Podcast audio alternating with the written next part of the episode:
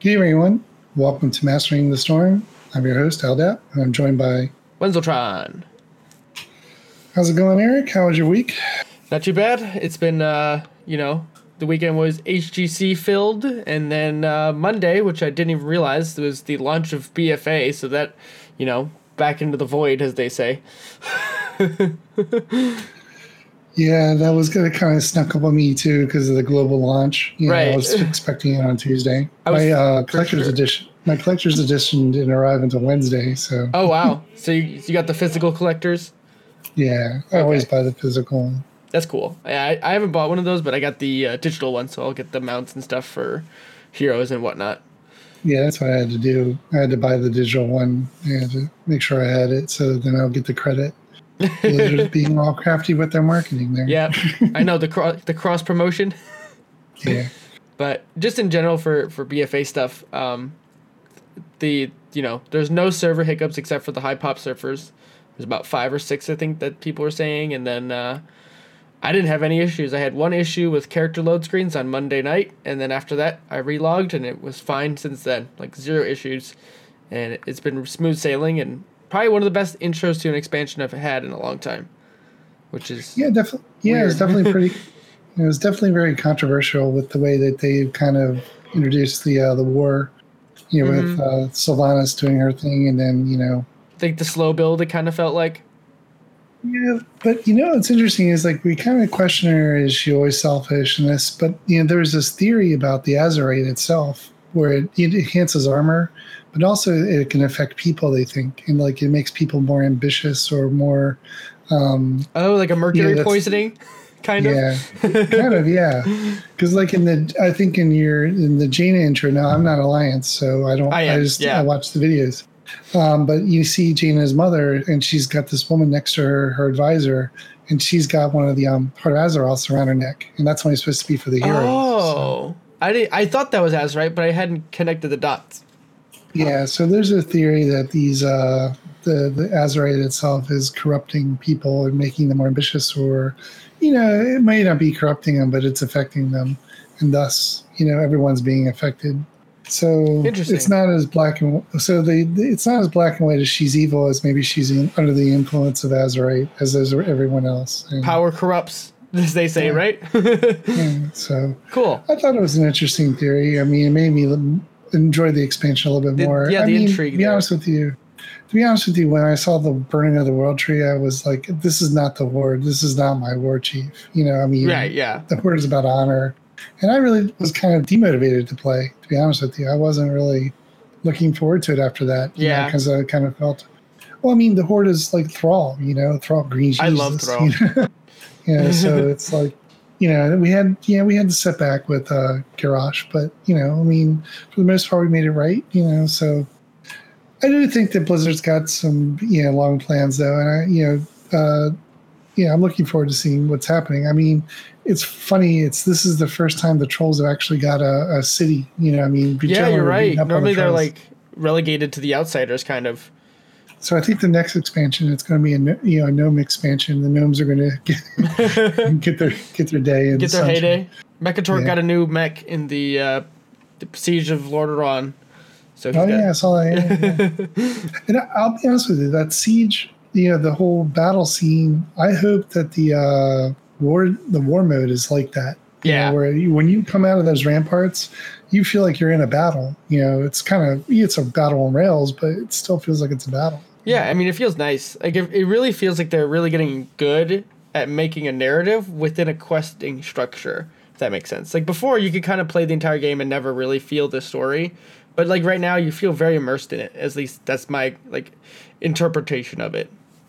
Yeah, the only challenge of that is if you skip story elements. Like I didn't play uh, seven three, right? So I had all these quests popping up to go do the breadcrumb quests. So they were kind of forced upon me, and there was no easy way to just say no or ignore. So, while I do like the narrative, and I think it's a good, you know, it's definitely the evolution of the game. I'm a little concerned about the, you know, the amount of hitting me over the head that I got to do the narrative sometimes, mm-hmm. especially like when I'm catching up, you know, and stuff. So, I mean, good and bad, you know. But I, overall, you know, I, the story has been kind of interesting so far. Yeah, know, It feels good. It's back, but the grind is back. Well, I think they've done. It's not as done bad. Best yeah. I It- mean, you felt like you had to grind EP when you had the artifact. Yeah, Here, here, you know, you you can you'll get massive amounts of uh, Azerite, you know, um, from doing like some some of the world quests in the um, other faction, but then most of it comes from your uh, your uh, expeditions and stuff. So yeah. It it just doesn't feel like before like because you weren't switching weapons, but you had to go power up your artifact weapon. It had that like built-in delay cycle of your Yeah. level grind, whereas now you can kind of, you know, build in your your delays a little bit better and streamline your stuff. yeah. You know. So yeah, we'll see in a couple of weeks. Yeah. But you know what's interesting is like I said to myself, you know, I'm just gonna play a little bit and then I'm just gonna go back into Heroes. I haven't played Heroes since uh, probably Sunday. so Yep. uh, yeah, it definitely puts a wrink, wrinkle on my Heroes of the Storm play. I know that's been that's been my problem. I haven't really been able to sit down. I played one game of rank yesterday and a few games here and there, and we'll get into what I've been playing lately because I've I've after HGC I got more thoughts brewing. Yeah, yeah, nice. So Yeah, well, we'll talk about my thoughts about HGC too. yeah, But uh, so you produced a Whitemane video last week, and I thought and I thought that was fun because you did the e build, which I really hadn't did up until I watched Yeah. it. And I tried, then I went and tried it, and I was like, oh, this is kind of neat. So yeah. It, it was it was my I had played two games prior to that because before we did our podcast last week, I played one game and then I played another one and then I recorded the video. Um, and basically, my thought process, as I said in the video, is we had a re- they had a really like dive poke heavy comp, and so I was like, okay, if they're gonna go in, they're all gonna go in together, and so I'm like, let's try and get as much E value as possible. And the the mechanic of the E talent at level one is kind of like a rainer. It's like if there's a slow root or stun, it'll do bonus damage on the secondary hit, I believe, and I was just like, okay, that's a cool talent. And I was playing around before with the level four mana return on E, and Mhm. I played another game with that, and that talent is just so busted when you can get like two to three hits on a hero. Uh, you can get it's like thirty mana on hit, and you, you can go from like half mana to full mana if you get like multiple hits on on like two heroes. It's pretty crazy, and I was like, okay, you don't really need to worry about going oom if you take that talent. Um, and it, I think to for a skill level perspective, it's it's less demanding for for new players getting used to the hero because you're not uh, trying to use your uh, W with the self root mechanic as as on cooldown, even though it's really strong. Uh, but self rooting yourself just gives players that have higher skill level on damage or tanks to just capitalize on it, and basically you're dead. And if you're dead, you're not learning the hero. right. so So you um, with the e build though, uh, I still find the range is a little bit you yeah, know, short. I mean, that's that's exactly the- what I was gonna say too. Like you feel like you're like you want to cast her like further along, and it's like you know she only has like you know say thirty percent of that range. Yeah, like, yeah. I, I definitely agree with that, and that was one of the things. I think that's why I wanted to use it too because I you you you mentally want to um have a farther range on it. Like you just think it should, but it doesn't. Um, the only other thing is that it it feels weird when you're not like laning against another hero. Like you really are useless in a PVE situation. Um, other than that, um, I forget who it was. Is it Critic Kitten on Heroes Hearth?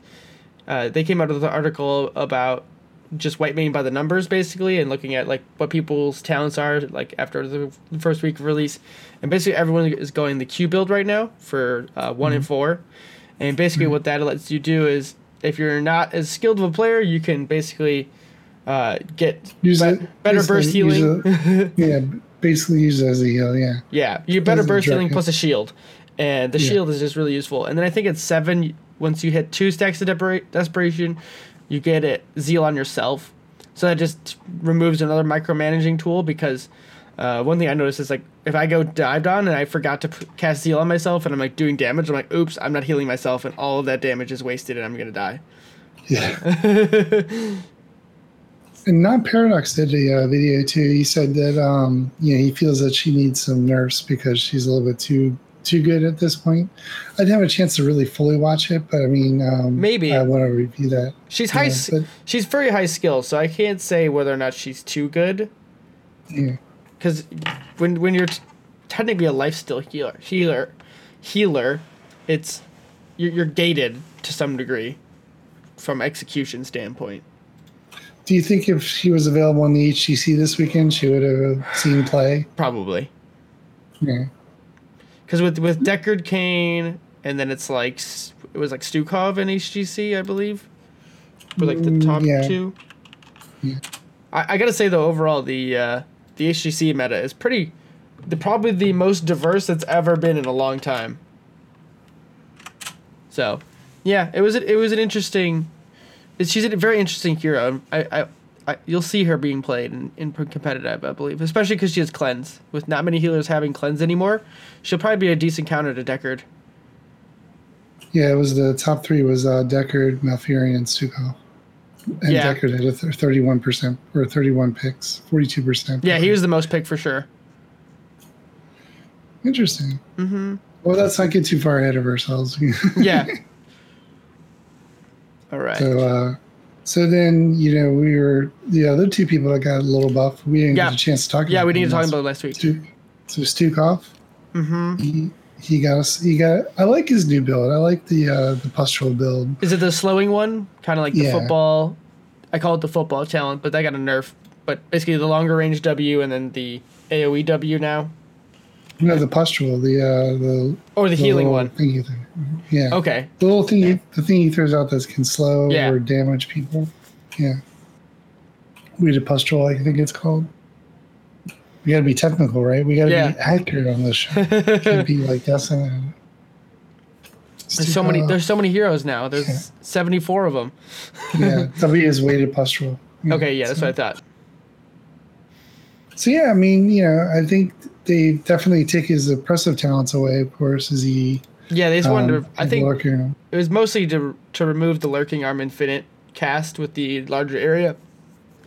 Because there's many areas in the game that basically, if Stukov positioned properly, especially with the longer range at 13, he could just sit there forever, and it's like, I dare you to come through, like through gates during pushes or something like that, and it was just, it's just not fun to play against. Um, Right. So now basically that limits that build to a four second duration, I believe, which is fine because I don't think like if if a hero is standing in there for four seconds, they're probably already dead. Um, I don't think it was a net buff or nerf. I think it just removes toxic builds. I don't know what build is the best to go yet. I think it's too early to say. we give it another week or so. Yeah, well, and we'll see if it gets played in HGC once uh, that rolls back around. I think you. So this, should. so this weekend's the Eastern Clash. So Yes. we probably Oh, it will be li- the, uh, it'll be live, match. right? Or no? Yes. Okay. Well, it'll be like at two o'clock in the morning. well, yeah, I'll probably watch vods of like the the grand finals or something because it's just so early. Expect a lot of hammer. yeah, it's such a weird meta right now with some of those heroes like meta uh, hammer and stuff like that. And then the other hero that got well, Jaina got a small nerf, but then What was a buff? The big rework. Uh, Merc buff nerf. Yeah. Because she got the what was the the it was a base ner- damage nerf, but the um, water elemental gets a damage bonus from Yeah. chilled targets. So that was a pretty big one. But the one you're trying to say is Chromie, right? Yes. Yeah, Chromie. I'm sorry, Chromie, but you're not good anymore. You've been just tossed to the dumpster.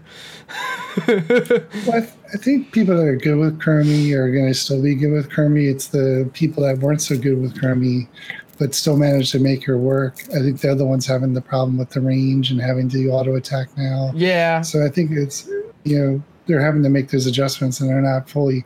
You know, they're still like, oh, well, you know, a lot of people when they play heroes, they don't know about balance changes and stuff. So Nope. they, they take the it happens a lot. and they, yeah, they're like, she changed? yeah. yep, exactly. So you know they walk in there, and you know I'll be honest with you, I don't think she's that. You know when I played against the Kermis, I you know even as a healer, I'm I'm biting her as right vigor. I'm not having any problems. You know, yeah, I think the fact her like um her time traps also can be attacked now. That's you know by that's melee, also, right? yeah. So that one escape she had. I mean, she still bye byes on people, but you know, if you can just stun her or something like that, you know, she's done. So yeah, Well, so the, the big changes is that her Dragon's Breath is now visible after 0.5 seconds of cast, and that just is a skill nerf for players because now players who are not skilled at looking at the the animations of Chromie, they're able to see that and they're able to move out of the way. So there goes your big burst, and the range was nerfed, so you got to put yourself in a little bit more danger. I think you can. move- I think you can move out of the way if you're on the edge of the circle. If you're in the middle of the circle, moving out of the way is not an option unless you have some type of uh, ability to do that. Yeah, that's fair. Um, but then the other one was that she her bronze talons, like everyone was saying that was gonna be broken, but now the fact that you have to hit a player with your Q, your sandblast, Mhm. um, to get the activation makes it harder to activate. Where before you could just spam your Q out randomly, it like, oh, I think there's a Yeah. hero over here, and you can, you know, even if you didn't land it, you would still get the bonus damage that could be used either on a you know, immortal or something, or even on a hero or a minion or something, whatever it was. Um, so I don't know. It just seems like there's more tools for people to react against it now.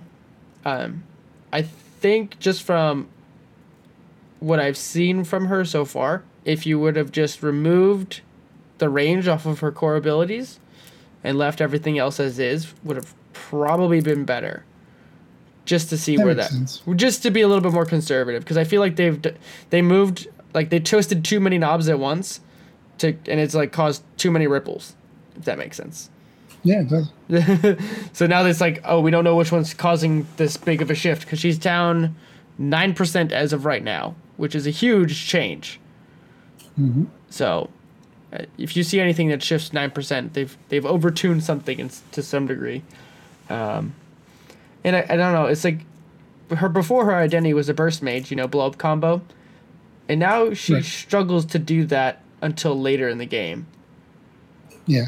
So because the so the big other big change was that the Q stacking doesn't increase your damage anymore. So uh, I have a friend who plays a lot of Chromie, and he basically what we were talking about it is he it removes that skill gap of basically a good Chromie could outscale by level basically if you're stacking your crew really really fast and you finish that I don't know in the ten minute mark or something.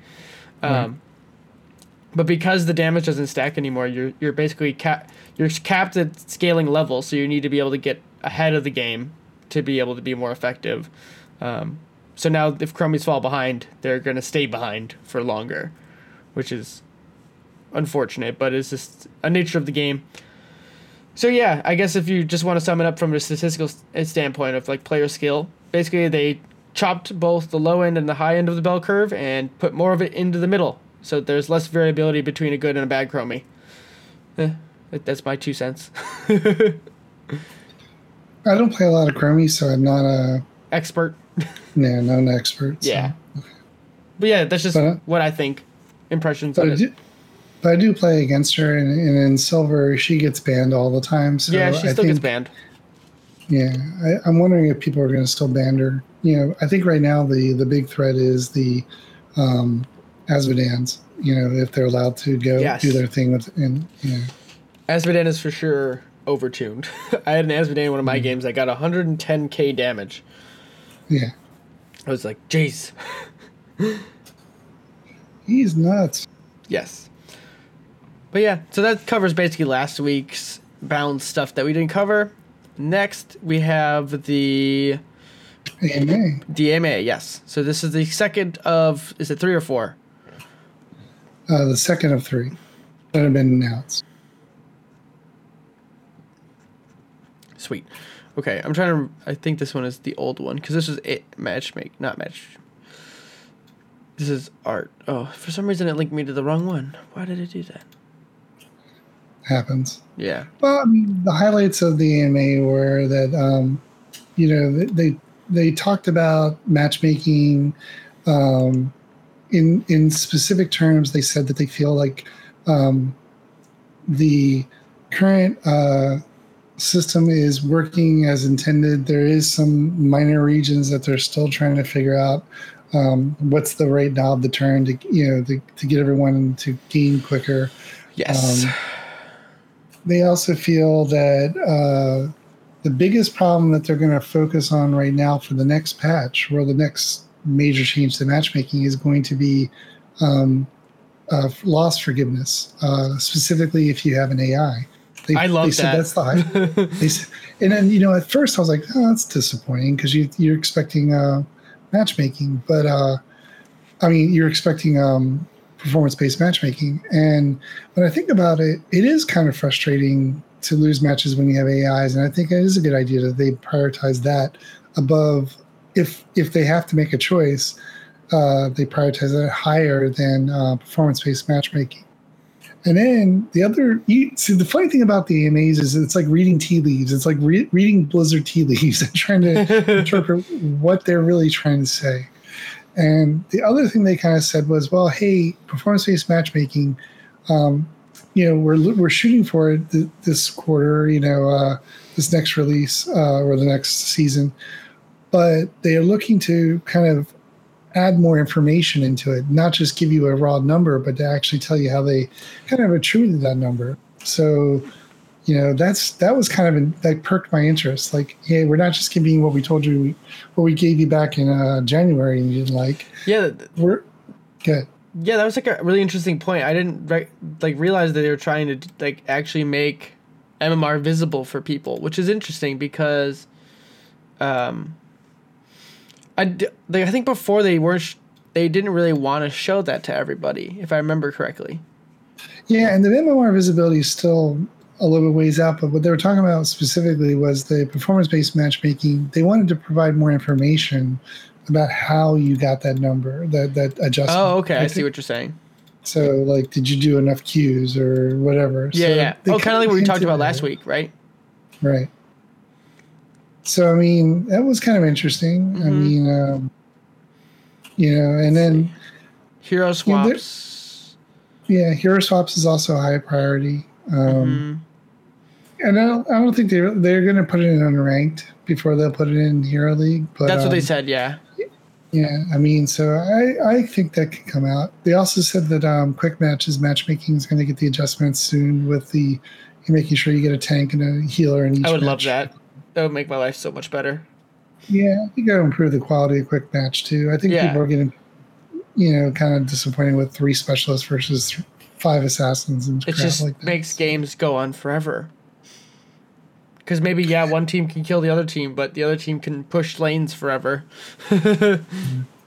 And then the other kind of major announcements was they did talk about Team League, and they said, "Hey, well, yeah, you know, this is a weird one. We, yeah, we have a couple ideas here. Should we you know, uh, how should we change it to make it, you know, queue as many as you want? Should we make it like it's a special event that only happens once in a while?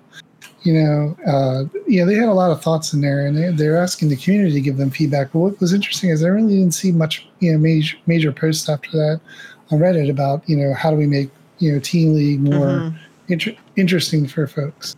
And you know, it comes down to like a, a couple of things. The incentives with Team League right now is that you get higher XP rewards and gold rewards. Yeah, well, I think the, it's more. It's a team bonus, right, for queuing with more players. You get a higher team bonus because of that. Yeah, and that's your incentive. You know, so I don't know. I think people are looking for something similar to what League of Legends did. So um, maybe not an exact copy, but you know, something that's you know makes people want to play in groups. You know, right now, yeah. personally, I'm kind of avoiding groups. You know, I'd rather just play Hero League right now because I haven't done it before. I play with a lot of groups, and there was never really an incentive to play with them other than the XP. So yeah, I'd like to see something to make me want to play with groups because I let when I play World of Warcraft, I rather play with groups. yeah, it just makes everything. I don't know. I, I liked I like playing heroes with more players, especially coordinating, because mm-hmm. you know that just feels like the natural pace of the game of how to run maps. And when it goes well, it's like you know it's like a well-oiled machine.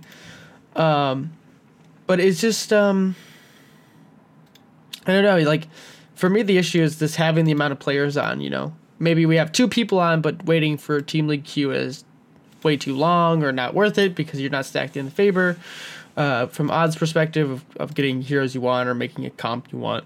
Um, and then, or you just have too many people on, and then you're, you know, you can't play team league then. So you have four people. you, Yeah, you're kind of stuck into yeah. weird the group sizes. It feels like. Yeah, it does. You know, I mean, yeah, Team League is just weird, and a lot of people just want you know to play with uh, dual queue. You know, Yeah, that's what I would probably play more often than not if it was available. I mean, I didn't, you know, I didn't really get to do that very much, but you know, Right. I can see how people you know, find it, you know, you know, it more enjoyable than just a, a solo yearly experience as well. So, Yeah, and then your standard questions about the API, and it's important, but it's the API keeps the coming up priorities. all the time. Yeah. So I guess the tea leaves are, you know, are we going to see these changes in season three? You know, Probably not. and I, and I think you know it, it depends. You know, it could be a big gigantic surprise, or it could be maybe not. And it's weird because season three ends on September 24th, so we only got about a month for them. oh wow, get- that's pretty quick. I didn't realize how this is yeah, a so- shorter season. Well, it's the standard season size, but because the season two was Wasn't oh yeah, season two was extended by like a week, right? no a month. Oh wow, where was I? Yeah, it was supposed to June 24th and like, or something in May, maybe. like Wow. that. Yeah, so. And like you said, you know, like to me, I'd like to see the actual seasonal rewards change. I think that they, you know, if they want to, they should reward people for playing a lot of games, hmm you know, of Hero League and Team League, not just, you know, the, the, the participation trophies. I mean, Yeah, they don't want to make it difficult for people to get like the the participation um, icons and mounts. And I agree. I think that's good. But if you put more time in it, like you get and you get so many wins or so many, you know, whatever. I think you should get some bonuses. Like to me, like you know, a Grandmaster gets like that uh that animated uh icon. Why can't you know you get Oh, animated yeah, yeah. icons for your league? Yeah. have a, a gold or a silver version of the animated version. Yeah, but as long, as long as you meet certain criteria. So, Yeah, there would have to be some sort of seasonal like goal that would help incentivize players to play. Then they have more of a, you know, goals to build around. Then Yeah. Overall, you know, I would say that I was a little bit disappointed in the announcements, I guess, because, you know, I felt, well, I guess because they promised so much in the first two. yeah, they they didn't really really, didn't promise much. they didn't really say much new, is what I would say. It's kind of like all rehashed things that we kind of I'll say that the, the, the prioritization of um, um, loss forgiveness was new. yeah that was and definitely I think that that, and I think learning that that's a high priority for them was definitely, um, you know, I was glad to hear that. Mhm. And but the kind of the vagueness of some things, you know, I mean, they were pretty concrete about stuff back in uh, March and April's uh, April and May's uh, AMAs. This one they're a little bit more obtuse. So, and that's probably because of Gamescom. yeah. I probably didn't want wanna give away too much. Yeah, but still, They did know, mention but that- did, Tassadar is gonna be there. like a or- rework. A rework, yeah. And then they said Yeah. they said another thing about replay files and games and the game itself consumes less bandwidth two to three times, which is that's pretty big for anyone with lower spec PCs. Or uh, so that was that's last. not that was as, in the last patch. yeah, but it was mentioned here in the AMA again. Yeah, yeah. So, and I think you know because people keep saying, well, you know, that's one of the memes on uh, Reddit. Yeah, I know. You know, so, I think that's just the legacy of the the RTS engine that it runs off of. It worked good for StarCraft. Not so, Yeah. not so Well, I think it's mostly because that system was designed for 1v1, whereas this system is designed for 5v5, so the bandwidth issue becomes, you know, mul- multiplicative when you have that many more players on the same screen, or possibly on the same screen at once. You know, so, that's software engineering stuff that I don't really know what I'm talking about. So, yeah. Well, I think a couple other things that you know with this loss forgiveness system that they put in place. You know, I'm not sure you know what the scope is, other than you know if someone DCs and you have to play with an AI. But you know the the part where some people complain about losing lot, lots of points because they failed to connect to the match or whatever. Um, know, so I wonder if they're going to try to give some loss forgiveness to that as well. I mean, they didn't really discuss the particulars yet, but I think that's another common complaint on Reddit is people say, you know, I lost 600 points trying to queue up and, you know, the, you know, the game crashed or something like that. Yeah. Something out of their control. So. Plus, uh, this is, this is the thing I just thought of right now is the the AI for like they said they overhauled the AI for you know when it, it drops out and it's supposed to play better, and I don't know if that was just like scrapped or something because the AI does not play better. It plays hyper. It plays hyper aggressive. It gets picked constantly. Plays like a silver player. Yeah. like seriously, I don't I don't know what they were talking about, but like whenever an AI drops out of a game, it's almost better for that hero to not even exist. yeah. Like Well, what's interesting, yeah. So what's interesting, they said, and this is another point about it was, if you lose with an AI with the matchmaking forgiveness put in, it's not going to count. You're not going to lose points. Um, if you win with an AI, you will get your points. So that was there. Well, that and would then be, the other thing of about- course, you should definitely win because the, the people that lost should not have lost. And the other two things they brought up in um, points is they they don't really like the promotion matches between. Oh uh, yeah, that was a big uh, one. I really like that. Yeah. So that might in season three might be removed, which I would be happy with because it just feels like you have to play extra matches for no Yes. reason. Um, I don't think, and like I said, the PRA, I'd like to get rid of that. Uh, you know, the negative PRA. I, I don't like that uh, feeling of losing points. you And it kind of makes just because I you stressed out, in my opinion. Yeah, I mean negative PRA for a win. You know, like you Yeah. lose. Oh two yeah, yeah, yeah. I know exactly what you're saying. Yeah, that's got to go away. I mean, it's supposed to be making small adjustments so that you go up in rank, but I think that most people feel, you know, a loss is a loss, and that that's enough. That's enough. Yeah, you don't need to insult the injury, right?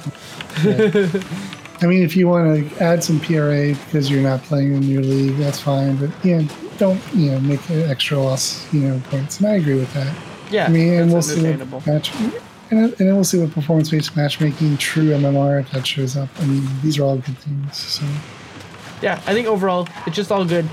There's nothing really bad. Yeah. Like I said, not my favorite AMA, but you know, I also give them pause because we have Gamescom coming up and BlizzCon. So Yeah, I mean they're still putting a lot of, you know, stuff forward for the community that's keeping, you know, people Yeah, and there's aware. another, and there's another AMA in September after the Gamescom. So like right before Blizzard or BlizzCon, not Blizzard.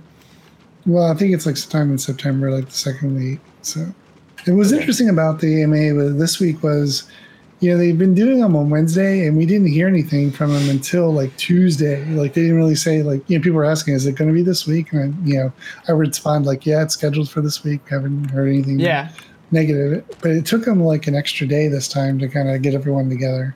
And um, they did lose their uh, the community manager, Spyrian. He's, Oh yeah, he's, no a different community manager now, right? I remember Yeah.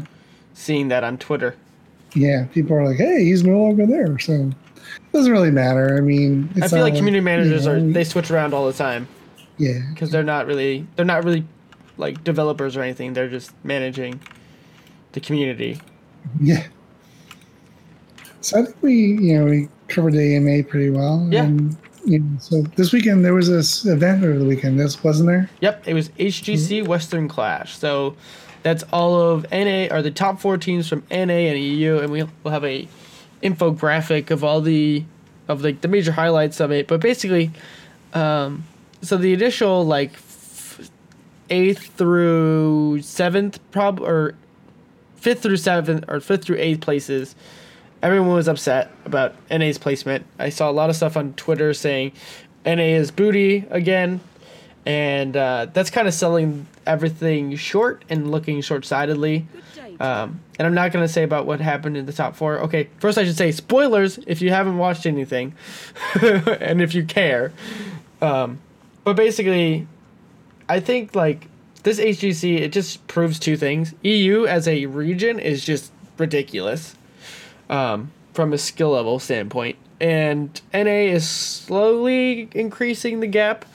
Um, but I think I don't know what it is, but there's some teams that like when you watch it, this you could probably say this from other sport stuff, but it's like whenever you put them in a land environment, they like level up and they just like take something from the crowd or something from the environment that just says we can do whatever we want kind of thing. And it's just really strange to see this when it's like this team you didn't expect uh, kind of goes crazy and it just um, goes, you know, especially so the team I'm specifically talking about is Team Leftovers.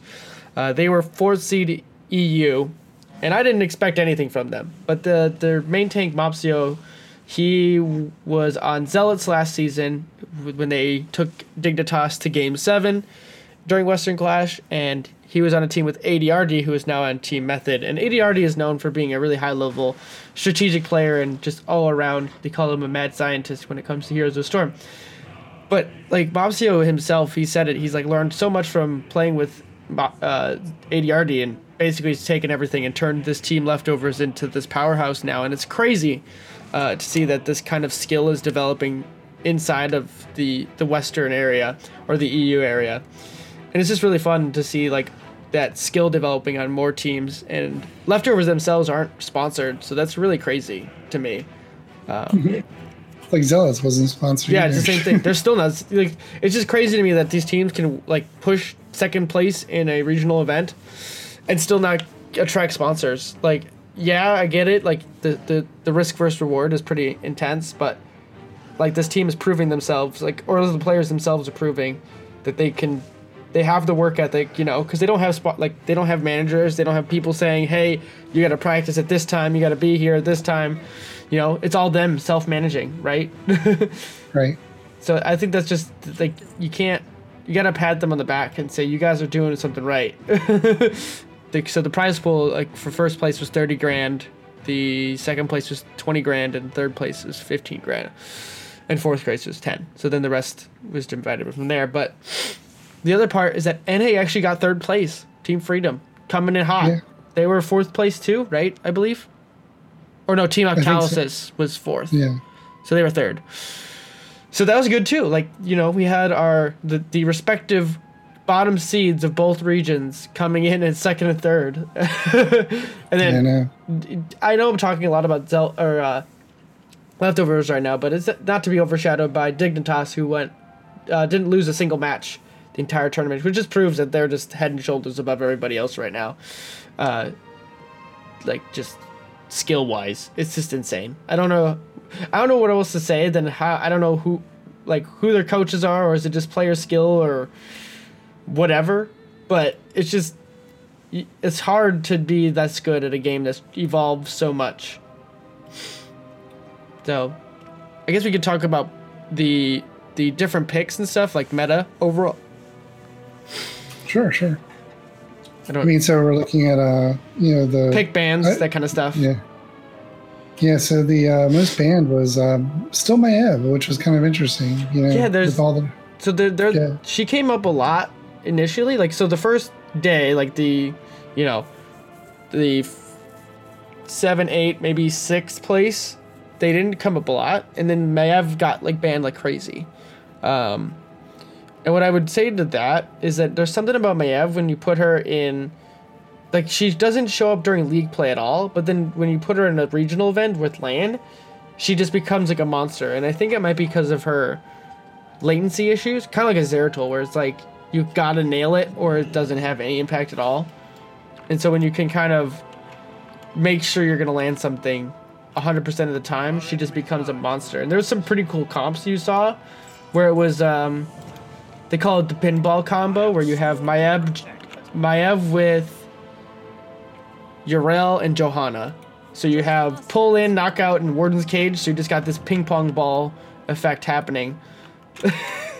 oh, yeah. And it just looks insane. Like you just, if they get the right condemn and these heroes just bounce all over the place, they're just, you know, you that's a lot of seconds you don't have control of your hero. mm-hmm. Yeah. Um, it's a good old wombo combo. yeah. and my and, and Medivh was banned a lot too, almost fifty percent. Uh, Medivh is interesting because he's so. I think that goes into kind of the playstyle of some of this. So zealots or not zealots. I keep this, I'm to keep saying that leftovers playstyle is aggressive and team fight all the time, And when you have a, a hero in the game like Medivh, basically what that is, is a team fight negator. So he automatically just says, if you wanted to fight, you can't fight me anymore. Or if you want to fight, we're gonna just shield and we'll portal out at any direction, and you know, better luck next time. You know, um, and and I think that is what's Medivh's main selling point because he can choose the engage, he chooses the disengage, and he stops any sort of blow up attempt, unless it's on him. So, he's really, he's really annoying. I will say this, you know, out of the what five or six years that I've been released, you know, not counting Whitemane, um, all of them were either uh, most overall picked or were leading in uh, bands. So yeah, had you're not wrong. Blaze, yeah, Blaze. You know, I love uh, Blaze. He's such a yeah, he, he had forty eight percent. So all around pick. So yeah, Blaze is a twenty five percent pick. Yeah, forty eight percent pick rate. Um, Maiev, you know, banned uh, 65% of the time. You had Phoenix picked uh, 30 times for 60%. Deckard Cain, most picked, 31, uh, 31 times, 42%. Yrel made it in there. She's uh, you know, at a 41% pick rate. So, I mean, you know, all the new heroes, I mean, Blizzard is, you know, you know, making heroes that the, the professional teams want to play. So that's really that's good. Too. I mean, like I feel like I should put more time on Yrel and Learner because yes. I I like the soul lane sometimes, and I, I just don't I didn't put as much time. And of course, Muradin, you know, he's a staple now too. He was he's resistant to burst. I think that's really why he gets picked so much. Yeah. Um, the only other thing I could say, like adding into Yrel, is she just doesn't die. Like, it's it's gonna take at least two people to work around her her self sustain to, to, to take her out most times, and she just basically has zero effect when it comes to um like mana sustain. Like she just doesn't need to worry about it. Like I was playing earlier today, and I went against the Probius, and normally like most heroes would kind of struggle against Probius wave clear. Not Yrel.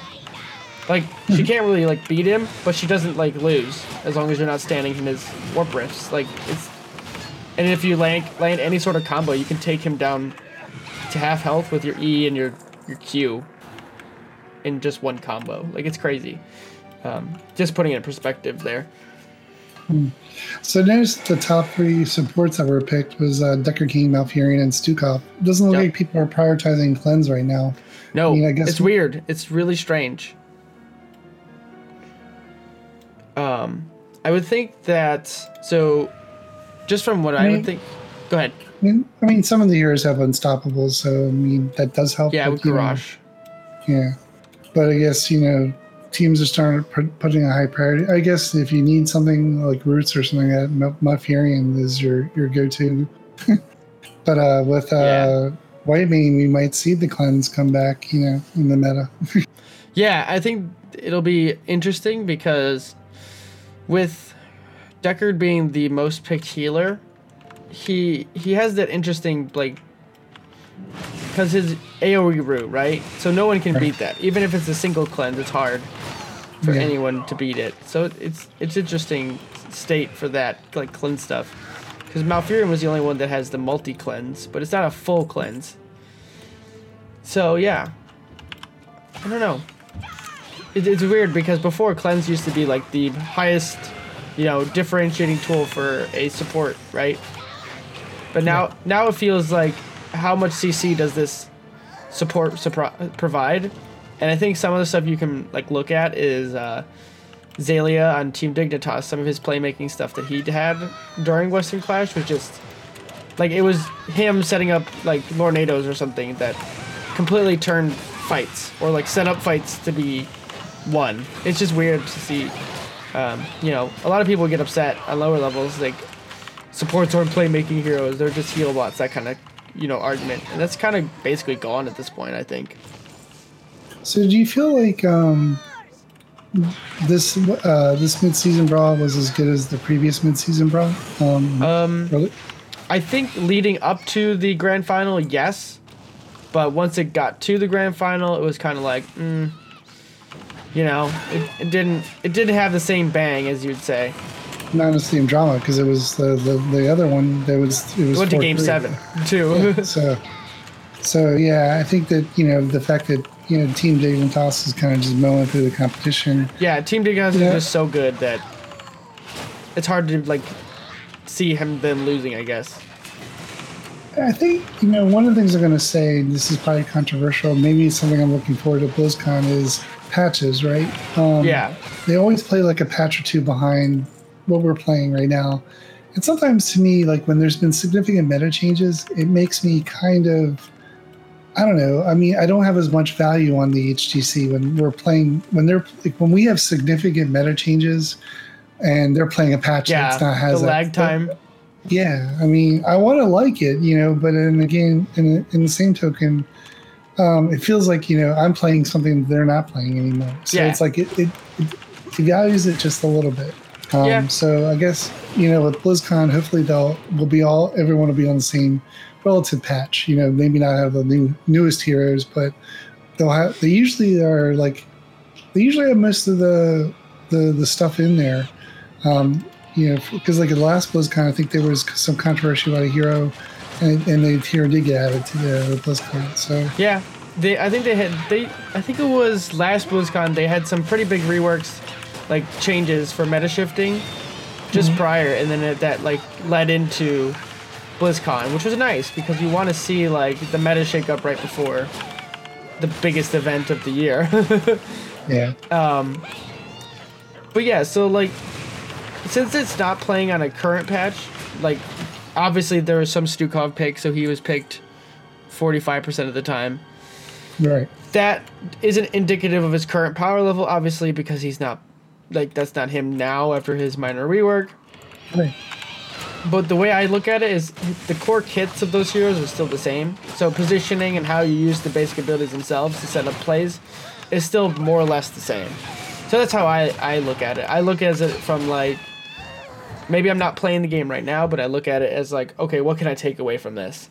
Um, and like the big takeaway I got from this one is looking at Mopsio's Diablo, um, and the way he plays it, which is very much the old school kind of playstyle where hyper aggressive engage with the the Q, so the shadow charge into overpower, and then the reset at 16 to, oh to the shadow charge that hero out. And he did that so many times, he would just set up kills. And granted, he does need to cool down his aggression at some points. Um, but overall, it's pretty good. Like it, it really made me like see Diablo as like like before I, I kind of didn't like his rework because I was like, man, the old playstyle of Diablo, like charging in, being that bruiser, and you know setting up that pick for your team didn't feel like you know because everyone's going the flame stomp build. It just felt like a little eh. And, seeing that build, it kind of really like reawakened that like oh Diablo is that playmaking tank again, for me. Right. And now I've been playing him and playing that build, and so you'll see a video of that probably sometime soon. Uh, it's more of a hybrid build, not like picking into one talent or one particular ability too much. But yeah, it, it's just really fun to see like these playstyles that you don't expect, like that you can't think of on your own, and then seeing the pros do it because they're working in a team setting, but then being like, okay, that's how you play that, and then you, you try it yourself, and you're like, okay, I see why this is a thing now. Yeah. So this weekend we have a Eastern Clash, you know, so that should be you know relatively interesting as well. Yeah, Um, I don't I don't think anyone's not predicting Genji to go all the way. I like how everyone just calls it Genji. yeah, but we might be able to see you know some interesting Chinese play. I like the meta I shift. I just like to see what they prioritize. So I mean, you know, I think it's going to be two uh, uh, South Korean teams in the uh, Most likely in the finals, but yeah, but it'd be interesting to see if a Chinese team was able to kind of, you know, you know, do the le- leftovers uh, type Yeah. of. Uh, And, and unfortunately, I don't think that that's really too much of a possibility in that region, unfortunately. I'm not sure exactly. so I think you know, transitioning out of the HGC discussion, Yep. um, one of the things I would like to say is Luhorn, um, one of our ma- mods at uh, here's uh, Reddit, here's the storm or here's the storm. He does a Wednesday kind of breakdown of all the the HGC action, um, and so that usually gets a lot of it gets some attention there. So check it out if you're you're you wanted to figure out who's who's who this weekend. Uh, it's always good. So another kind of important thing that's happened this week. Last week we had the uh, how to complain on Reddit. yeah, we talked about this, that a lot. So this week we had um, a lot of people posting about this bug that they were experiencing after the patch, where um, they the games would lock up, they'd lose points and stuff, and it, you know we were getting like a couple posts a day on that.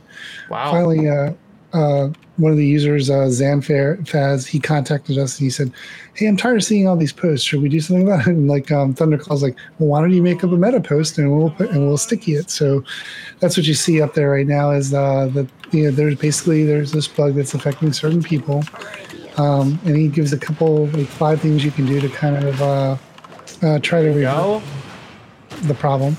Uh, the biggest one is like if you have any overlays, like Discord overlays, turn that off. Um, oh, really? That affects it? Yeah, you know they're trying or to figure out what. yeah. So um, there's been a couple solutions that Blizzard's posted. Um, uh, you know that uh, you know you might want to try as well. But the bottom line is, it sounds like the game needs you know they need to fix some cut some bugs in the next major balance patch or something like that. Hopefully. Makes sense. But it's good, you know, if you've been experiencing these problems, maybe, you know, if you haven't played in a couple days and you don't want to lose the rank points, maybe just play some quick match and see if you get, if the bugs affect you. And then if they do, then go to the uh, Reddit post and kind of break it down and see if you can resolve it that way. Yeah. But I think the biggest thing is any external programs, maybe make sure uh, uh, you um, uninstall and reinstall the game. Uh, that sometimes cleans uh, some crap up. So yeah, but it, it's important enough, and it, def, it definitely is causing some people. But uh, the meta post is pretty comprehensive, and you know we can sit here and talk about it, but it's a bug. You know, beware. You yeah, know, don't want to. You know, don't want to overthink it. Just as a side note, too, is uh, anyone that uses like the overlays for like Discord or anything like that, or just overlays in general, uh, those are pretty uh, like hardware intensive. So if you do have those on, you're gonna slow down your machine pretty pretty substantially. So I've I've t- turned off almost all of those, like even the uh, what do you call it? There's um the Nvidia streaming service that one. I've turned off that one too. Like you just don't want to have those on for the most yeah, part. I don't, I don't have them on myself. Yeah, it doesn't do you any good. So. So since that time, we've had uh, two um, TR discussions. We have them on Tuesdays and Thursdays. Yes. And on last Thursday, we had Jaina. She was up, and you know, got you know, got a lot of upvotes. We had it up all weekend basically because no one took it down, and I was preoccupied with uh, Family Matters and you know, playing some uh, here's uh, playing some World of Warcraft, getting my heroes up to date. And it's you know I was you know maybe I was karma farming a bit. I don't know. uh, but um, you know, a lot of good information there. Uh, I I think you know it was funny was um not paradox messaged me through uh, Discord. He's like, hey, you forgot my video because he did a recent video on uh, oh really you know, like his his yeah. So I you know I went In, I said well you know if you commented on it you know people would get a kick out of your comment and you can get some free karma on it. And he's like, he didn't really respond to that, so I just went ahead and added it to there. So, um, yeah, there was yeah, there was definitely some good uh, some good video instructional videos. Obviously, there was a Kala instructional video for Diamond and Silver. You know, not Paradox had his his build, his Jaina build. Um, I tend to kind of go with not Paradox's builds. They're very Hero League focused. So mm-hmm. if I'm going to play a hero, um, you know, I usually kind of go his builds, and I have did his build like you know uh, when I picked Jaina up here and there, and it works pretty well. You know, I'm not a Jaina player though. To be honest with you, it's yeah. You know, not that I'm not gonna lie to you, but I'm not a mage person. but I guess because she's you know she can get blown up. You know, if yes. she's out of position. So that's just maybe in my league. It's you know there are other better Jaina players that like to play Jaina. I'm just not that person. So so the so the one thing about Jaina is one she has the damage requirement to unlock ice block. So she has to. Usually, if you're a skilled player, you probably get Ice Block around 13, 16. Um, but other than that, her abilities are very much like close ranged, and you basically you press your cooldowns, you cycle them, and then you're done. Like you have no other options for the next probably eight seconds realistically. So I don't know. To me, it's just she's very limited on her her usability. She's great for rotational wave clear, but um, She's but good at camps too. yeah, I, I mean, I'm not saying she's a bad hero or anything like that. I'm just saying that she's not my first pick if I had. Um, like personally, I value mobility over like burst. Like I would pick Li Ming over over Jaina if I had it. Like unless I was specifically going for like a zonal burst on some sort of objective type control. But yeah, I mean, I don't think she's bad. Uh, I think she's great with her ults. I think she has really good uh, diversity from her ult perspective, which is good. There's not many heroes have that. Yeah, I think a lot of people are highlighting that at 13 you really should be taking icy veins. That's what separates the good Jaina players from the average Jaina That's the players. cooldown reduction, right? On an activatable. Yeah. Right. Activate to make Jaina's basic abilities cooldowns recharge 300% faster and reduce their mana cost by 50%. So that's basically you walk up and you bl- just blow crap up. So Yeah. yeah.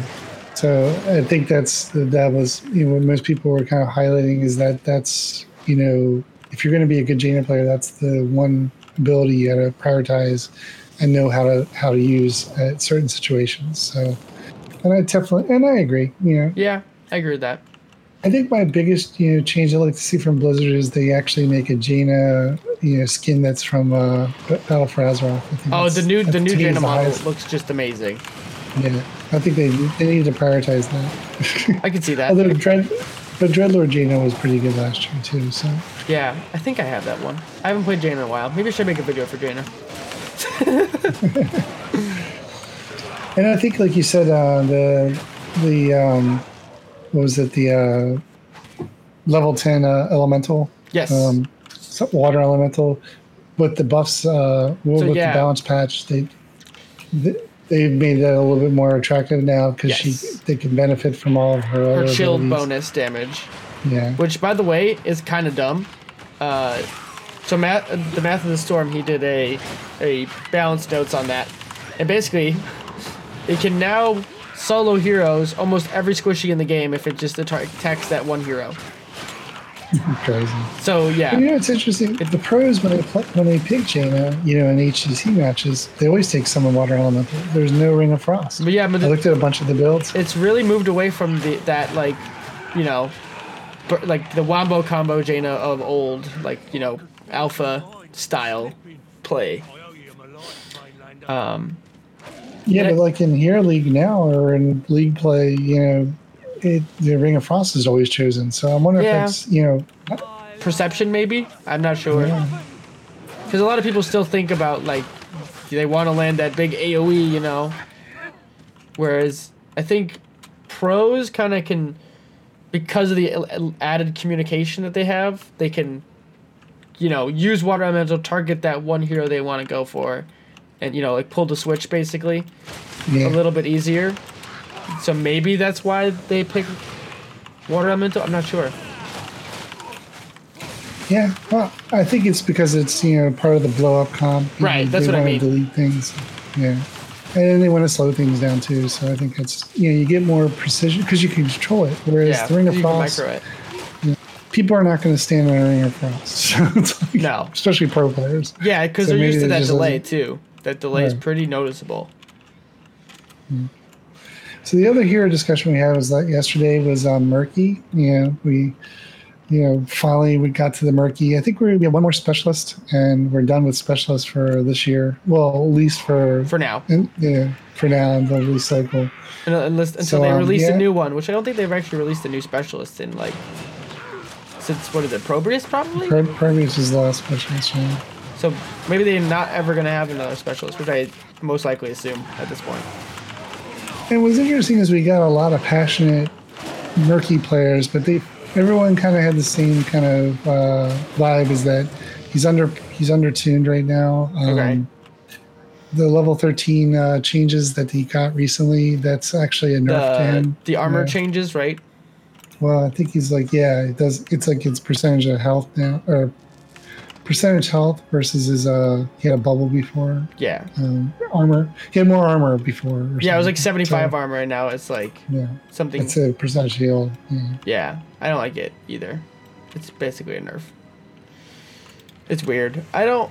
So I don't really like heroes that are designed around split pushing and like his mechanic is cool, but I don't know how you like balance that properly. Kind of like it's just.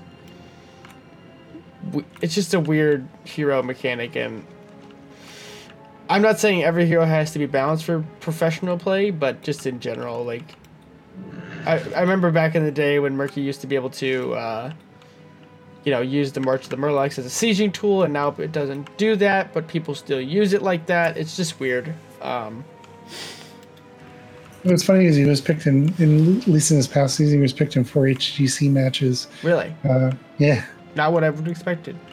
yeah, he had a fifty percent win rate. So. Fifty percent. yeah, Hello? Huh. Anyone home? yeah, not too figure. bad. Mystery then. Well, I mean, to be honest with you, I'm not. It's not like that hero discussion is going to make me want to play Murky anymore. Right. or less. you Absolutely. know. I mean, he just. I think you know he's an annoyance, and I think that's the. Abs- the that is thing exactly like, the best way to explain him as a hero. I mean, he's a split pusher. You know, he's an annoyance. Um, but you know, there's so many heroes that can just delete him from the game. You know, and you know, basically you're doing a four v five. You know, so it's like And I think too the Yeah. uh, the amount of players that can like delete his egg or his pufferfish now is like really high. You know, and, and having that that like utility where they changed that easier earlier where people are like, okay, we want to be able to you know make him have more counterplay with pufferfish because no one could kill it back then. And now there's just so many heroes that just d- obliterate it. Yeah, I think I remember like when one of the reworks he had. I remember when MFPallytime did a video. He says, you know, tanking Muradin, and like you know, basically Muradin was his, he was a tank. you He was a warrior right. as a specialist. Like most specialists, they they scale and they do more damage. He was like he's like a little bit like Gazlowe, where he can scale and be more of a warrior, like an offlaner tank. You know, so um, yeah, Yeah. yeah. But uh, yeah, so that pretty much sums up the, the two hero discussions. Tomorrow we're going to be doing Kel'Thuzad. So uh, Ooh, that'll be fun. yeah, I think a lot of people are you know down on the quest talent. So maybe they're you know, I definitely yeah. I, when I play with Kel'Thuzads and you know, the the bottom line is get your quest done. ASAP. But uh, we'll talk. yeah, uh, ASAP. We'll see what people have you know uh, have to say about them. That's interesting. Um, yeah. But uh, one of the things I, I will point out is Map of the Storm. They did an article uh, where they kind of did their rundown of all the heroes and where they're at currently in the meta and maybe things that they should do to improve them. And um, the, the two I'm going to pick here, you can pick your two, um, was uh, Ana. So in Ana, he says that scrap the vampire darts instead of uh, make her grenade apply a long range hot when she uh, she hits cool. herself. So one of my my pet peeves about Ana, and I've been playing her a little bit more because on certain maps she does have she is a little bit more meta right now. Um, at level uh, four, I like to take um, what is it? Uh, airstrike, which is it's a, cooldown's 12 seconds and it's an activate the uh, use of bio grenade with 200% increased range. With the grenade thrown uh, this way, it takes three seconds to land, but it also reduces the um, the bi- biotic uh, biotic uh, grenade cooldown by four seconds. The problem with I have about this is that it makes a gigantic yellow circle. Now, people naturally do not stand in yellow or red. they yellow to them is like caution. Why don't they make that a green circle? Because you know, then people would stand it a little bit Yeah, more. I think it's because it's from Overwatch, and Overwatch uses yellow as its green, or like the healing. Yeah. Because Lucio circles the same way. But yeah, I get it. I mean, the bottom line is, it's like, hey, you know, I tell people like I have to message it. I'm taking bio, I'm taking uh, you know, airstrike, at level yeah. four. If you see a yeah, airstrike, if you see a yellow circle, go stand in it. And I try to put it in a position where they want to go stand in it too. But sometimes you have to throw it in the uh, middle of the pile. sort yeah, like, and you just cross your but- fingers. or Alex. Yeah. But that's, you know, out of, out of all the, the things that Ana does, I think that's the one thing that, you know, because I think the grenades are very powerful. So, and I usually take at level thir- 16, I usually take the uh, contact healing by, uh, biotic grenade heals for 30% more per ally and enemy hero Yep. hit. So you do get more value when you throw it in the middle of the pile. Yeah, so, that's interesting. I I find uh, I don't know for some reason, but that biotic grenade just slips under the radar for me. Like I understand it as a Alexstrasza counter and stuff like that, but I don't know why. It is that this idea for the build is never like rang true for me. But there's those Annas that when they play, man, they're just so they just it's like they just can't kill anything for some reason. Yeah. Well, you know, I mean, you put a lot of poison on stuff, and you know, you you could. I know, I also take uh, level. I think the thing about Ana to me is she's a little bit like Deckard, and if you take um, what is it? Uh, a level four or level seven, sorry, uh, debil- debilitating dart. So here, E, and then you debilitate and dart. you got basically have a permanent slow on someone for like you know forever. Your team can just go kill it. So, Right. Okay. so I usually ping the target, sleep in, debilitating dart them, and hopefully everyone gets the message that hey, you got to jump on that guy and kill him. so It's like, hey, that's the guy we're killing. yes, I'm the tank now. Yeah, hmm, so yeah, That's so- interesting. yeah, I mean, I like Ana. I mean, you know, she's. I'm starting to like playing heroes with a bit of utility. I like, you know, I like my uh my Deckard. You know, I'm liking Rehgar. You know, I'm liking Ana. You know, I mean, these three heroes, I think they have really good kits. You know, to Yeah. make you know, for team fighting and you know and playmaking. So I've been taking them a lot more. Um, you know, Li Li. Eh, you know, a lot of other people like to play her. I'm not a big fan She- of that. I just think Li Li is so meh. And whenever I have someone pick her, I'm like, I get it. You don't want to play support, so you just pick the one that's quote unquote the easiest.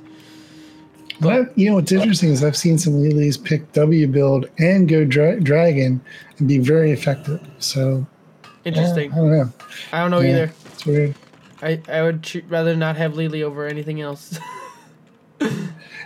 So his other, so uh, the other thing they pointed out in the article was Kel'Thuzad, you know, which we're going to talk about tomorrow, and I think his recommended small Q dot damage buff. He, he thinks the the Q needs a little bit more damage.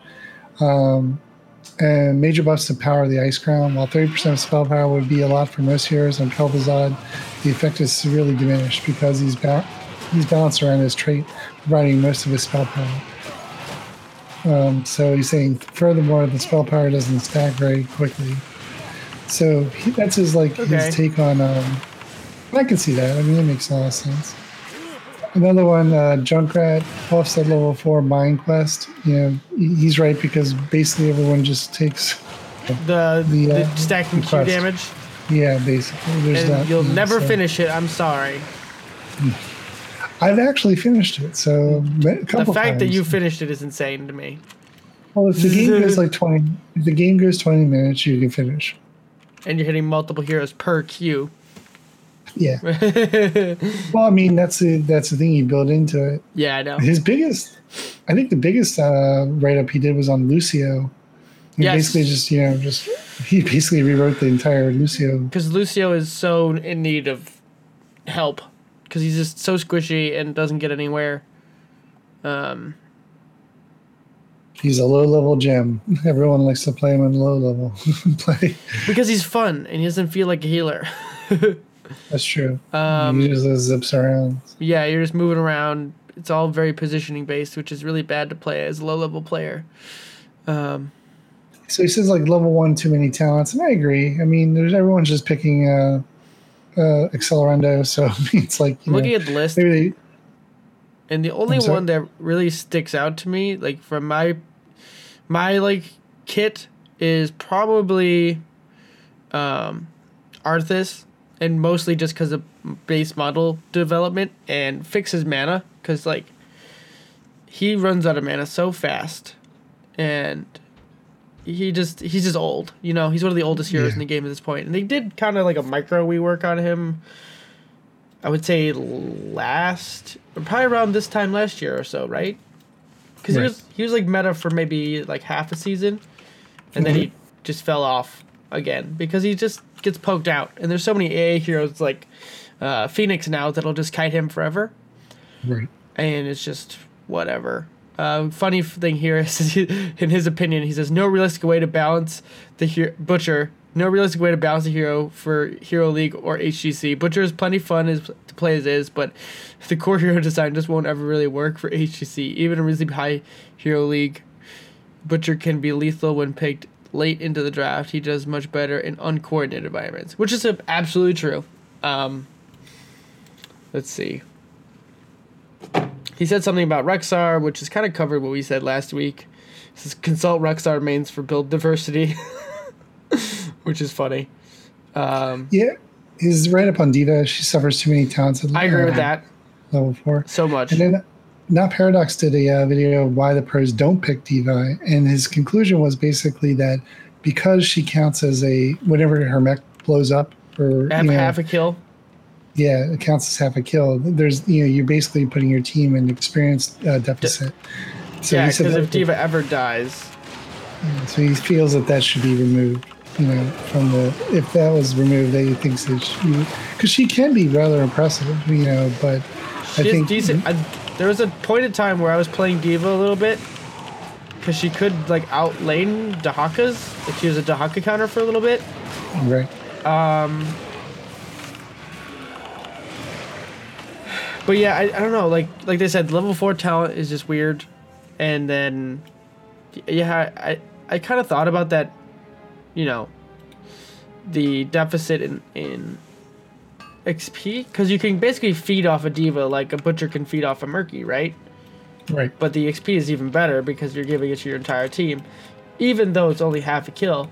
And I guess that's actually kind of interesting point to think about for Rexxar too, because Misha gives experience. Um, I don't know. Yeah. I you know I kind of agree. I think it's kind. I think it's kind of dumb. Yeah. I Yeah, Mean, maybe, maybe it's even a skill thing, right? Because if you can get away, then it's fine. or a quarter of XP. Yeah. Yeah, or just make it less of a big deal. Th- hmm. One of the things I thought was the Garrosh. You know, the body check needs love, and I I agree because like Yes. you know I've played body check builds and I used to in the beginning before Groundbreaker just became too core to his playstyle. like it, I've only played it in quick match. You know, basically it was a bruiser build, and I didn't really find I was that effective with it. You know, I mean, like I feel like you know you're better at taking the E or the Q build. You know, Absolutely. if you're gonna do. So I agree with that. I mean, I'm not sure what to do. I mean, Uh, Besides, besides buffing it like substantially or something, or like making it a short range charge. I don't know. maybe add a slow to it. I mean, it already has a slow. Oh, It does. Yeah, it is a slow. So it's a. it's- Oh no, it might be that might be the second talent, but body check is the. Oh no, it says buff the slow, but Yeah, there's the cooldown damage of the slow. Yeah, but yeah, it's mostly irrelevant because it's, uh, it's just like. You already have slows on your kit built in. You already have like. Like you already have everything you need, kind of as a hero. You're just kind of gated around cooldowns for the most part and your own combo, like your own mechanical skill. So, um, yeah, So bo- body check, um, activate to do 111 damage to a target enemy and slow them by 30% for two seconds. yeah, So, I mean, like, I don't know. It just doesn't seem like it's that No. long. and the and the Mm. range is very close to like activate that. Yeah, you gotta be point blank. Yeah, you literally, yeah, you literally have to be like as close or closer than melee range to make it work. So and like, Deckard, Deckard's uh, Sapphires activate to increase the slow of the, of the next Horadric cube by 30%. right, that's on his Um, basic ability. Right. So if you take Sapphire, then so um, Um, the only thing, like, let me see, is it on here? Did he say anything about Fenix? I'm surprised he didn't say a lot about Fenix. So the Horadric Cube throw uh, throw Horadric Cube deal 80 damage to all enemies in an area, slowing them uh, by 35% for 1.75 seconds. So you add another 30. So it's like 65% slow. Yeah. so, I mean, I don't know. Whereas I that mean, is just like a thirty percent slow or forty percent slow. Right. And you're point blank. So, I mean, you know, Yeah, and Project Cube is in an area, and that's one hero. Right. I mean, you figure that he body checks, then he would throw, right? Yeah. Because, like, Yeah. you can't get out, can't get away from him. or you or you throw yeah. them body check that kind of thing um my my one thing i would say here is that Fenix is still he didn't really think a lot about Fenix which is weird because I think he's still a bit overpowered. i think he's very like i played one game because that was another hero that was picked a lot in the HGC, Fenix. And you would see like the really good players like snitch on dignitas. And he would just be able to kite people around and like do hyper aggro things and not be punished for it because he's got that extra shield and stuff. And it's just like that hero is busted you know because that hero because he has a shield he's like okay i'm safe you know? And then when the shield goes down oh he's like okay now i need to get out. And you know it's just it's just weird. And then like level 20 he gets the emergency shielding so when he takes fatal damage he gets the full shield again. So he basically gets two two health bars almost. Not exactly but it's a lot of effective hp and I don't know. If you have a skilled micro, like if you can micro your auto attacks really well, you can be really oppressive on the hero, which is fun from a skill level standpoint, but really hard to deal with from like majority of the hero pool. I think this, you know, this, you know, kind of state, you know, kind of solidifies to me Chaos OS's, uh, uh, just is really good. He's a really good author. You know? Oh yeah, He's probably one of the best authors we have in Heroes of the Storm right now. and just from a math side of it, he's really good at like thinking about from a high level decision making. Um, within the within the community to be able to help point out things to the devs because he's not just saying like I feel like it should be this way because I love this hero. Like he's actually spending the time of doing the math of like what are these talents actually doing behind the scenes, and like are they actually effective? Like from a bal- like a real balancing point of view, not just perception, which is important. Not to say perception isn't important either, but it shouldn't be like the basis of why things should be changed. Is there any other thoughts you have? Uh, No, I think most of the part I, I didn't really spend I glazed over this, but nothing's really sticking out to me from um, other things than, that you said. Other than I gotta read more into Lucio because I like Lucio's really into like really mathy and I don't play him enough to be able to have a good opinion there. Um, there was an interesting point on Tassadar. People were saying make him an assassin, which would be interesting um, because shields just make the game uh, that that playstyle people don't like to play against, and it just makes him into this you know because it just enables so many playstyles that it's just hard to balance the hero around having a shield, I guess, which is interesting. yeah.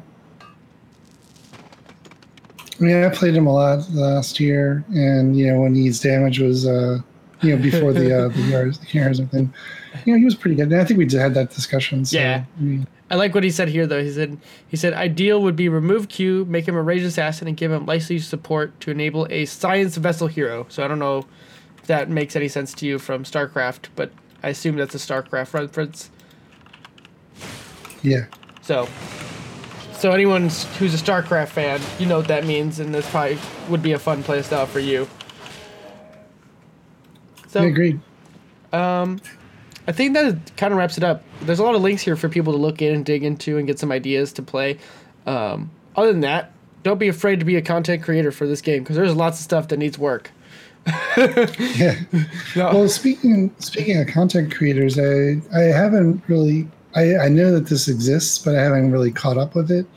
Um, Heroes Lounge has been doing um, uh, inter, uh, been doing a series with Cavalier Guest, and I think it's like Cavalier. He's been writing up the stuff, but then they, Mhm. they sit down and do a do a rundown, um, uh, going over the uh, the content. It's like educational content. That's cool. Um, yeah, so I think maybe next week we can maybe we, can uh, discuss a little bit. Yeah, Because, it works. You know, this this this podcast is about learning. Absolutely. you know, we do run down the news, but uh, you know, so maybe uh, you know, share some things that we learned in that. Of course, I got to fit in some time because you know I am leveling two tunes now in Heroes of the Storm or World of Warcraft. Yeah, I know. I gotta. I use I use World War, or not World Warcraft. I use uh heroes as the decompression from playing from leveling too much. I'm like I'm like I need more action than just these same f- buttons over and over again. I think the interesting thing about uh, World of Warcraft is it's like a job. yeah, you it- have your it- daily quests. It really is. I would tell people that I'm like I don't need a second job in the form of raiding. I'm sorry. It's like a part time. It's like a part time job, you know, because you, You have to get your hero to a certain certain gear score and stuff, and, then you know, once you do that, then you can start playing. Whereas the, the thing I love about Heroes of the Storm is You just you jump just in. start playing. You just go. Yeah. You just pull the pull the ripcord. Yeah. And then, and then uh, last week they also released the uh, uh, war chest for StarCraft, and I haven't had a chance to play um, StarCraft to kind of Oh yeah. Uh, what are well, what they did was they made it so you had a 50% XP bonus for um, the co- co-op commanders, which Oh. I have set that one level to 15, but I'd like to get the next couple, you know, get all of them there. But you know, those are always times this thing where they cry. You know, I'm surprised there's not a Diablo expansion coming out today. yeah. There's just not more and more stuff to piling. You should have had like a new event happen in Heroes. what was it like last week? Did they have like a they had a Hearthstone? I, I was playing Hearthstone. Oh yeah, there's a last year. Hearthstone expansion, right? The, the Right. Goblin ones. That looked really cool. Yeah. I haven't played it, but um, it looked cool. But I, you know, I saw I got off that treadmill back in March. I mean, I bought the I bought like um you know the the, the pack of cards, Yeah. and I started yeah, there you, like, that's how they get you. You buy like- the pack of cards. and I was like, mm, I'm done with this. it's like you know, it's Yeah. like well, when Ben Brode left, I was kind of like, well, I mean, and then yeah, the general gist of it was the meta got kind of jacked up Really? you know, uh, as well. So. I mean, so I mean, it's important that they do jack up the meta because then that's how they keep people. It can't stale. You can't let it stale. But But you know, when it's when it's changing that quickly, I mean, for for a game that you paid for, I was like, eh, no, I'm off that treadmill. yeah, I know. I can only you can always like that's my thing right now. Is like I can only focus on so many games at once, and I have so many games I want to play that are not Blizzard related, but Blizzard takes up more majority of my time as of right now. Yeah. Because I, I I got like Monster Hunter World, and I got like No Man's Sky, and a few other games here and there, but like. You know, I got other things going on. now I'm doing this podcast and my other podcast on my website and stuff like that. Like, and I work a full time job. I don't know how I have time to do all this stuff. I don't know, but you know, next week is going to be our fourth episode. I know. It's amazing. It's like hap- crazy. Just happening. Just just make it happen. You just do it. Do we do we celebrate like one month anniversary? Do we have to do like? I, it was funny. This year was like we were like was, um uh what's it um the Nexus podcast with uh uh Kyle and uh Yeah. uh, they um had their I think there was like their 50th or 250th episode. So that was Wow, good. that's crazy. No, or, no, 200th episode. That was what it was. That's so crazy though. To So- get to 200 episodes just talking about one topic, like Yeah. broadly Heroes of the Storm. Well, they've been friends for like ever, good. like since high school. Yeah, th- so, they're they're they do AMOV TV, right? right. Yeah. Yeah. TV. They I, So, so yeah, it was a one month. That's crazy. I know. But you know, it's funny because this is the one game I like to talk about. You know, now I know. now I got this. It's like it's like it's like I broke up with this girlfriend, World of Warcraft. and now she came back, so now I'm gonna spend all my time with her, and then we're gonna break up again. I know. In like three months. yeah, pretty much. Yeah. In three months when it gets boring again, you're like, okay, and then there'll be a new patch, and you're like, fine, new new new dungeon or whatever, or the raid.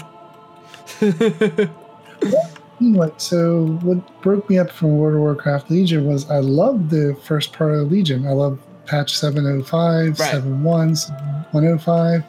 But 7.2, they reset the artifact. They kind of moved the goalposts. And Oh the yeah, where you got the like, extra really- ranks added to it.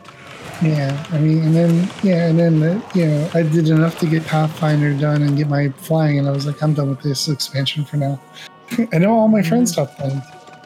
And then what I heard was like the raid content in 7.2 was just so hard. It was like, it was breaking. Yeah, it was no, no, not Argus. That's seven three. Oh, it was the one before the, that. Uh, the Gul'dan. It was the Gul'dan. Mhm. and it was so hard. It was breaking guilds up and shit. So, Wow. so I was like, Whoa, yeah. that's intense. I haven't heard Well- of stuff like that in a while. well, you know, a lot of the progression guilds like broke up. You know, even like uh, you know, yeah. like I said, like I said, the old girlfriend's back in town. My Yeah. my wife's my wife's a little bit disappointed. Just- she was, I thought you were not going to play that game anymore. it's like, You know how many times my I've said I'm. all stop playing. You know how many times I said I've quit? Too many times. Well, I didn't quit. It just I, I don't. I mean, It's an extended I, I, break. mean, honestly, I was like, I was really not gonna. I was I was seriously gonna cancel the collector's edition, but then my friends all got back on Discord. And They're like, "Hey, you want to play?" I'm like, "All right." I'll play." Like, God dang it. you would come back now. Well, cool. I think that is a good point to end today's episode. Yep. Well, thanks for uh, listening, everyone, and we'll be back next week with our fourth episode, one month anniversary. So Woo! tune in. All right, this is LDAP, and I'm going to be signing off.